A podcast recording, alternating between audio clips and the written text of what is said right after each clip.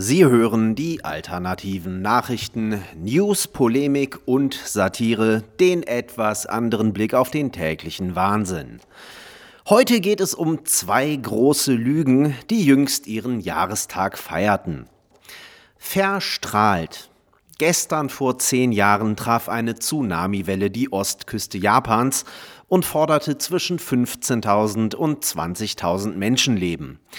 Eine weitere Folge des Tsunamis war ein Störfall im Atomkraftwerk Fukushima, wodurch jedoch niemand ums Leben kam, außer einem einzigen im Jahr 2018 behaupteten Todesfall aufgrund der Spätfolgen einer durch die radioaktive Strahleneinwirkung verursachten Krebserkrankung was Claudia Roth von der ökokommunistischen Zersetzungspartei Die Grünen nicht daran gehindert hat, die Tsunami-Toten zwischenzeitlich in Atomopfer umzulügen, ohne dafür nennenswerten Gegenwind von irgendwelchen Faktencheckern zu bekommen.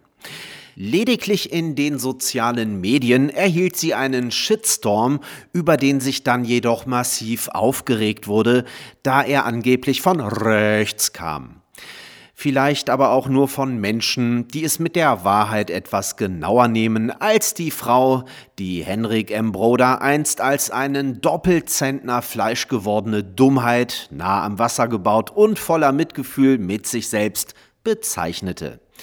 Sowas würden wir natürlich niemals sagen, daher zitieren wir das nur aus Gründen der journalistischen Berichterstattung, ohne uns damit gemein zu machen. Versprochen.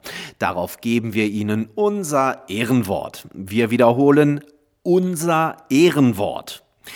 Allerdings gab es doch Strahlenopfer, und zwar im fernen Deutschland, und dort gleich ein paar Millionen Verstrahlte, mit der Folge, dass eine DDR-Atomphysikerin, die nebenberuflich als Kanzlerin fungiert, einen überhasteten Ausstieg aus der Atomenergie beschloss, par ordre du Mutti, und die besten und sichersten Atomkraftwerke der Welt dicht machen ließ weil Deutschland bekanntlich aufgrund seiner ungeschützten Lage als kleine Insel mitten im Ozean ein Tsunami-Gefahrengebiet erster Güteklasse ist. Die Folgen dieser epochalen Fehlentscheidung, die den schönen Namen Energiewende trug, sind nun die höchsten Strompreise der Welt und dass wir schon mehrmals am Rande des totalen Blackouts vorbeischrammelten. Irgendwann wird es allerdings nicht mehr beim Vorbeischrammeln bleiben. Deutschland wollte mal wieder die Welt retten, diesmal als Vorreiter für den globalen Atomausstieg. Doch wurde, wie einst schon beim Dosenpfand, der Ökosteuer und anderen grünen Spinnereien unser Pioniergeist nicht durch Nachahmung belohnt, sondern mit Spott bedacht. Während von unseren einst 17 Atomkraftwerken derzeit nur noch sechs in Betrieb sind, wurden im Rest der Welt seitdem rund zwei Dutzend neue gebaut. Undank ist der Weltenlohn. Doch es kommt noch happiger.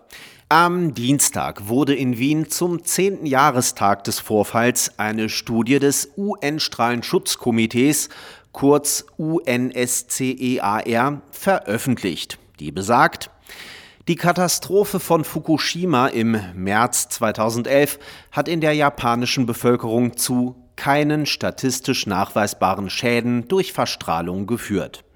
Die radioaktive Belastung erhöht das Krebsrisiko der Bevölkerung nicht in einem Ausmaß, das eindeutig über normalen Werten liegt. Gut informierte Menschen sagen das schon seit Jahren, aber auch diese Wahrheit ist nicht ungefährlich. Da ist man schnell mal Atomleugner und natürlich rechts. Sie müssen jetzt aber nicht glauben, dass die Rautenhexe aufgrund der Faktenlage ihre epochale Fehlentscheidung noch einmal überdenkt. Nein, im Berliner Führungshauptquartier werden dieselben Durchhalteparolen rausgepeitscht wie eh und je. Das hat in Deutschland eine lange Tradition. Verarscht. Vorgestern war rein zufällig zwei Tage nach dem Weltfrauentag der sogenannte Equal Pay Day, der Tag der gleichen Bezahlung. Dieser Tag basiert auf dem Märchen, dass Frauen für die gleiche Arbeit rund 21 Prozent weniger Lohn erhalten und ist reine antimännliche, antiwirtschaftliche, also sozialistische Lügenpropaganda. Aufgrund der Abwesenheit aller Berufsfaktenchecker betrachten stattdessen wir das Ganze einmal logisch und faktenbasiert statt ideologisch und märchenbasiert. Zunächst einmal arbeiten Frauen mehrheitlich in sicheren Berufen wie dem öffentlichen Dienst oder als Angestellte größerer Unternehmen. Da wird das Gehalt nicht frei ausgehandelt, sondern geht streng nach Besoldungstabellen oder Tarifverträgen. Da verdienen also alle exakt dasselbe. Männlein wie Weiblein. Es gibt nur noch sehr wenige Jobs, bei denen überhaupt jemand benachteiligt werden könnte, weil das Gehalt individuell frei ausgehandelt wird. An der Stelle offenbart sich bereits die Unlogik dieser Behauptung.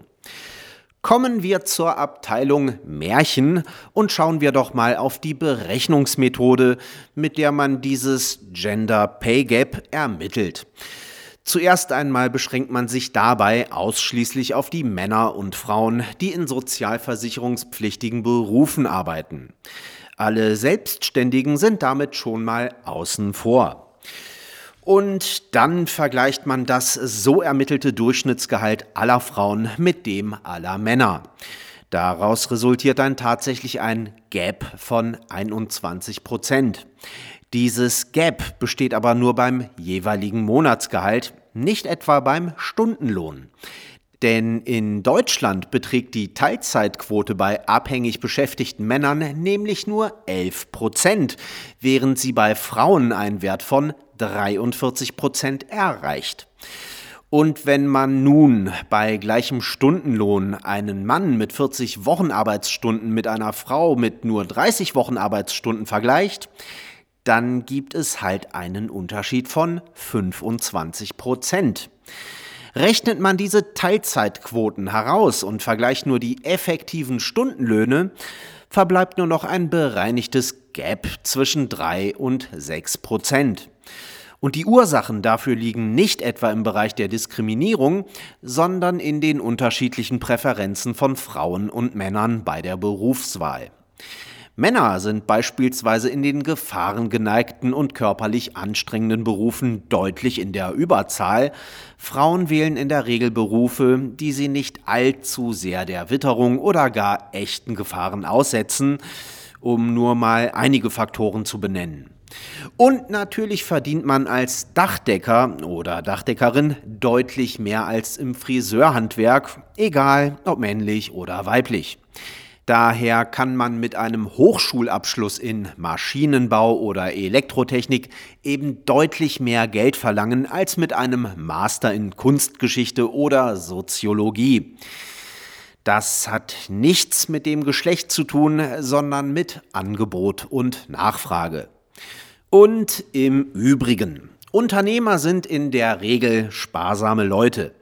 Wenn nun Frauen als Arbeitskräfte so viel preiswerter wären, also denselben Job wie ein Mann für 21 Prozent weniger Kohle machen würden, warum sollten Unternehmer dann überhaupt noch die teureren Kerle einstellen?